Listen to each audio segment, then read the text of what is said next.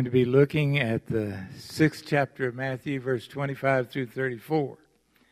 And we're continuing to have the Word of God speaking to us through what we call the Sermon on the Mount, Matthew 5, 6, and 7.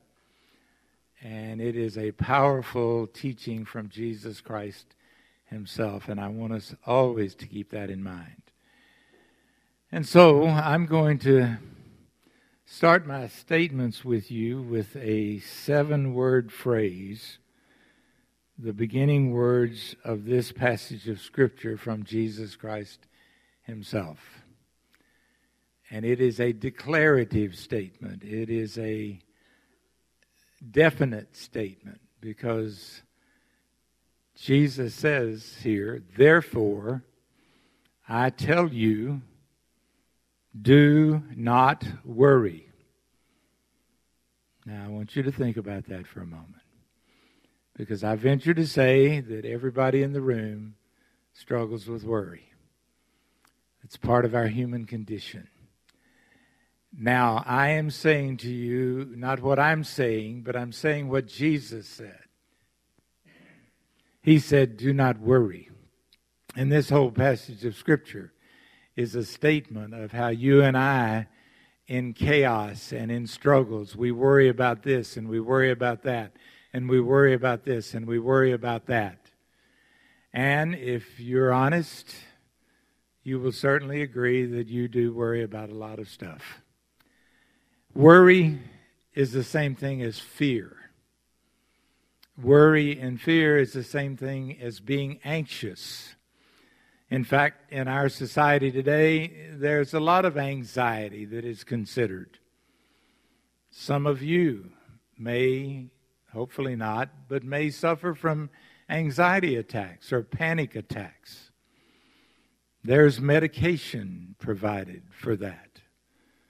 But I would propose to you that what we're talking about today is the best medication that you can take for fear, worry, and anxiety. Now, I want to share with you uh, a bit of a personal story.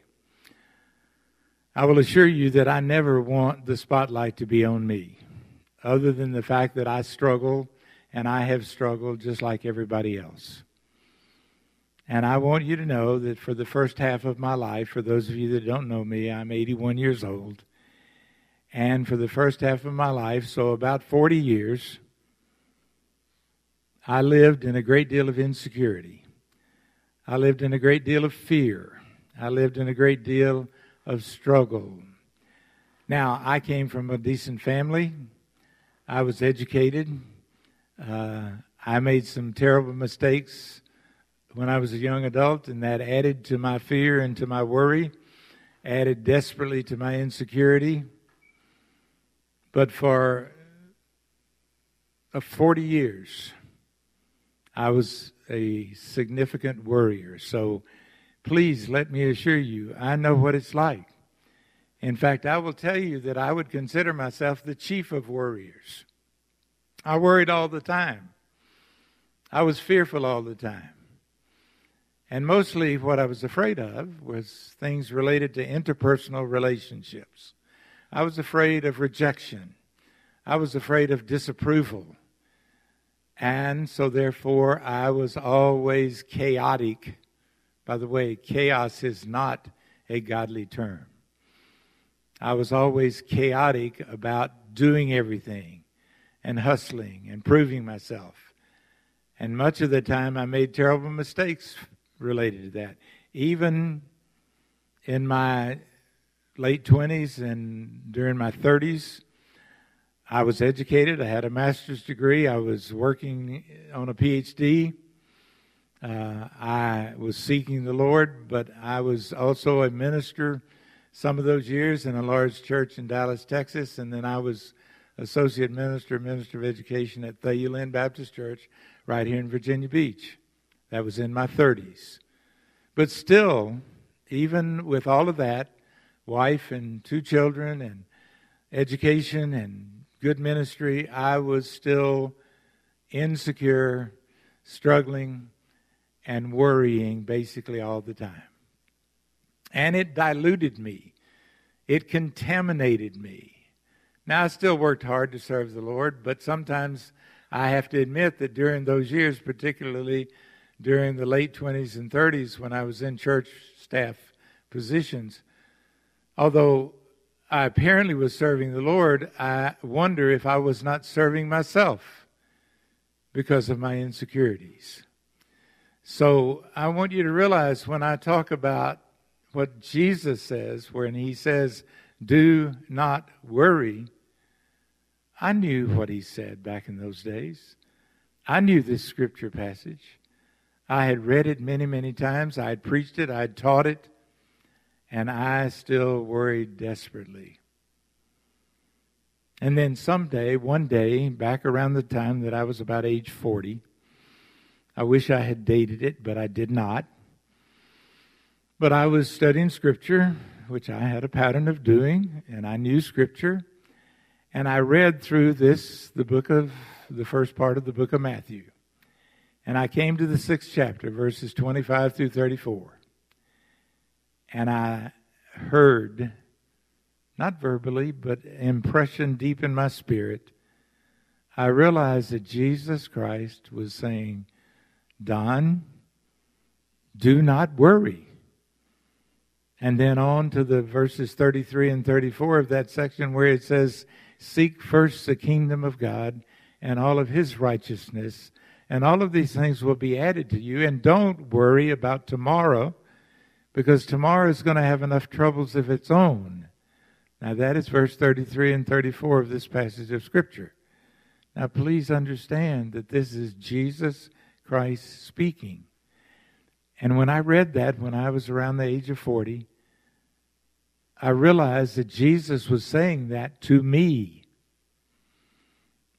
because I was wrapped up in sinfulness. I was wrapped up in worry. I was wrapped up in not trusting my Savior, Master, and Lord. Even though He had proven Himself trustworthy, He had saved me. I knew that. I knew that He was in my life. I knew that. But I was living much of my life wrapped up in anxiety, fear, and worry, as do some of you. And when I read that around the age of 40, I will tell you it changed my life. This passage of Scripture that we're talking about today changed who I am.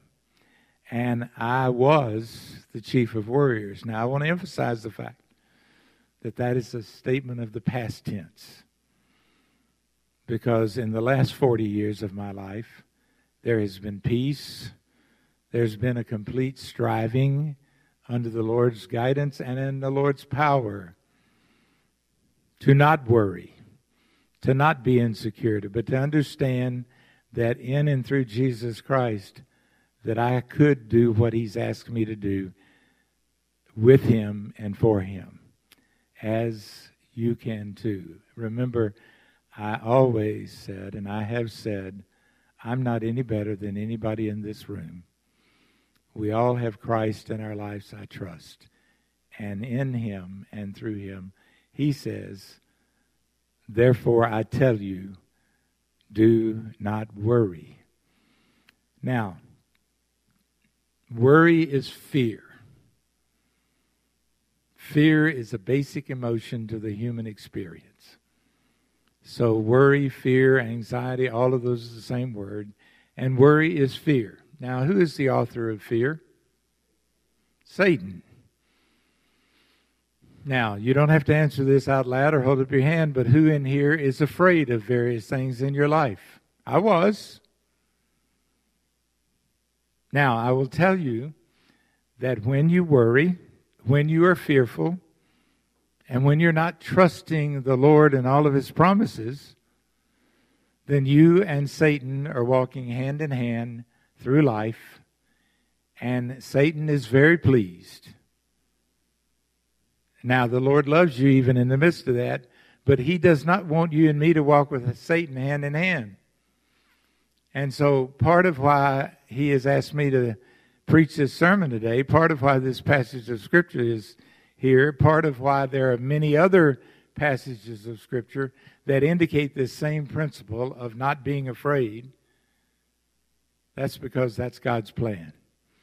He wants you and me to be at peace. Now, is this world a place of peace? No. It's a place of chaos. It's a place of turmoil. It's a place of tribulation. But Jesus, still in the midst of all that, wants you and I to be at peace. But fear has contaminated God's people for thousands of years. And for a moment, I want to take you back to the Old Testament, to a story that you know part of it, and maybe you know all of this, but I'm going to remind you of what happened to God's people back in the book of Exodus, verses 13, I mean, chapters 13, 14, 15, 16, right through there. And during those passages, we find that God's people, the children of Israel, were in captivity in Egypt. You probably know that. They spent 400 years as slaves to the Egyptians back in that part of God's history. However, during that time, and you know that the plagues came on the Egyptian people, and God's power was all around God's people, and even in the plagues, if you go back and read the various plagues that happened, all the way down to even the Passover night where the, some of the Egyptian children were killed, but God delivered his people. They could trust him. They did not have to be afraid, even in the midst of the plagues. There are places through there where it says that the plague did not affect the area of Goshen. Well, Goshen was the area in Egypt where all the, the Israelites lived. And so God's power demonstrated. They saw it, they felt it, they welcomed it, even during that. And then, of course, we know that God delivered them. He took them out of slavery, out of out of Egypt, and he delivered them in freedom through Moses and through God's power. And so now the the children of Israel are breaking free from the country of Egypt. They're walking across the desert, but who's chasing them? Pharaoh and all of his armies. And I'm sure they were afraid. And now they're facing the Red Sea. The water is right in front of them. And they're trapped the chariots and all the warriors are behind them, and the sea is in front of them, and they are extra fearful and frightened. But what did God do? What did God's power do? Through Moses, he said, Hold your staff up, and the, pot, the waters will be parted. And so it was. The Red Sea parted, and we're told through Scripture, and I believe it, don't understand it, but I believe it, that the children of Israel walked out across the seabed on dry land. And the Egyptian army followed them out into between where the waters were. And the scriptures tells us that when the Egyptian army got out there, the waters receded, came back over to their proper place, and drowned hundreds of Egyptian soldiers and their horses and their chariots. And scripture even says, ghastly though it is, that the Israelites, uh, God's people, saw some of these drowned people, these dead folks, on the shores of the lake, of the sea. So the people knew what God had done again and delivering them from devastation. So God's power was all around them.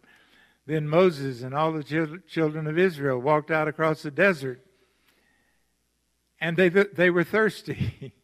Surely, I would have been, you would have been, but they didn't have water. And so they were grumbling, complaining, and saying, We're going to die of thirst out here. Well, they found a water hole. But then they discovered, Scripture tells us, that the water was bitter. That means it was poisonous. And so Moses, talking to Almighty God, God shows him a piece of wood. Now, what is in that piece of wood that's going to clean up this water hole? Nothing. Nothing. It's a piece of wood, just a limb off a tree, maybe. But in the power of God, God says, Moses, throw that piece of wood into the water hole. Moses does what he's told to do, and we're told that the water becomes sweet, meaning it's healthy, clean, and for human nourishment. And not only that, but then after the water hole is cleaned out, the Jewish people move on to an oasis where there are 12 springs of water and 70 palm trees. Do you see what God's doing for them? The power of God and the, the deliverance of God is all around them. But they're just like you and me sometimes. They still grumbled. They still complained. Now they're hungry. And they go to Aaron and Moses and say, Why did you bring us out here in the desert for us to starve to death? We should have stayed back in Egypt where we sat around pots of meat. We had plenty to eat back there. Now we're out here and we're going to die of starvation. We want to go back to Egypt. Now remember, they've been delivered from slavery, a slavery that lasted 400 years. And they have seen God's power over and over and over and over and over. But as we humans have a tendency to do, they're still complaining and grumbling. Now, God hears their complaints, He hears their complaining, He hears their grumbling, and they're hungry. So, what does God do? You know the part of the, this part of the story. He sends manna. Now, I don't know exactly what manna is, but it came every morning as the dew would fall on the land all around the, the children of Israel. And as it as the dew dried up, there were white grains of maybe like flour all around. And God told Moses to tell his people, You gather up one omer, which is some sort of a measurement, one omer for each person in your tent for each day. You gather that up so that you will be able to boil it or fry it or do whatever you do with omer of manna, and you have something to eat. Just one omer for each day.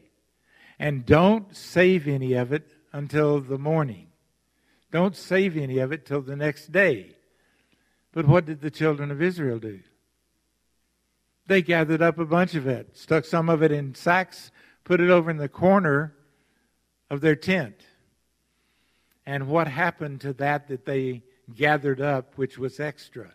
Remember, God said, take just one omer per, per person in your tent. All this other is extra. Why were they gathering extra? Because they were afraid and they did not trust God. And so they figured out, well, we'll just save some of this. We got a lot out here. We'll just save some of it. Well, they put it in the sacks, put it over in the corner of, the tent, and the Bible says that maggots were in it and it stunk. Now, I don't, earlier today, yeah, it's up there. Fear stinks. Live without it. That's in the Bible. That that they gathered because of their worry and fear got maggots in it. Have you have you ever dealt with your trash and had maggots in it? Uh huh. Me too. It's gross. It's terrible. And now, just one night, overnight, because they disobeyed God because of their fear and because of their worry, and they thought they could do something that God was not going to do, they got maggots and it stunk. And God said, No, Follow my instructions. And then he said, You can get two omers of manna the day before the Sabbath, because on the Sabbath there won't be any out here. Now, I don't understand all that, but I understand that God can do whatever He says that He wants to do. And that's the same for today. And He said, There won't be any out here on the Sabbath day. So don't even come out to gather any. You can get two the day before the Sabbath. Now remember, before they had gotten extra, but now God's telling them to get extra for what they will eat or use on the Sabbath day, but the Bible says it did not stink. Now, again, it's a mystery, but we live with all sorts of mysteries in God's plan. And now he says, There's not any manna out there on the Sabbath day. Well, you know what the people of Israel did? They went out on the Sabbath day to look and try to find some more. I mean, but now, let's don't throw rocks at them, folks. You and I have the same tendency. We are afraid. We worry. We feel like we have to figure it out and do it ourselves. Even when God says, I tell you, do not worry. Back to our passage in the sixth chapter of Matthew. Now, I have to share with you verses that I've already shared because they fit perfectly here, and this is part of God speaking to you and me. Because in this whole realm of not worrying and therefore being at peace, in the New Testament, there are some beautiful passages of Scripture. Again, two very powerful statements from Jesus' mouth himself. Because in John 14 27, the night before he's crucified, he said, I've got to go, but I'm going to give you a gift. And this gift is my peace. And this world knows nothing about my peace. But through my peace, listen carefully, he said, You do not have to be afraid. Why? How? Because you and I are some sort of special people? No. You do not have to be afraid because of the power of God through Jesus Christ. And therefore you can be at peace. In John 13, uh, John 16 33, Jesus again is speaking to his disciples. And he says, In this world you're going to have trouble and tribulation. Yes, true. In this world we're going to have trouble and tribulation. It is a chaotic, hurtful, difficult, unfair world and it's getting worse. But Jesus said, In the trouble and tribulation, you can find peace in me because, he says, take heart, be of good cheer. Jesus said, I have overcome the world. Now, that is either true, these things are either true and absolute, or we need to close the doors of the church today.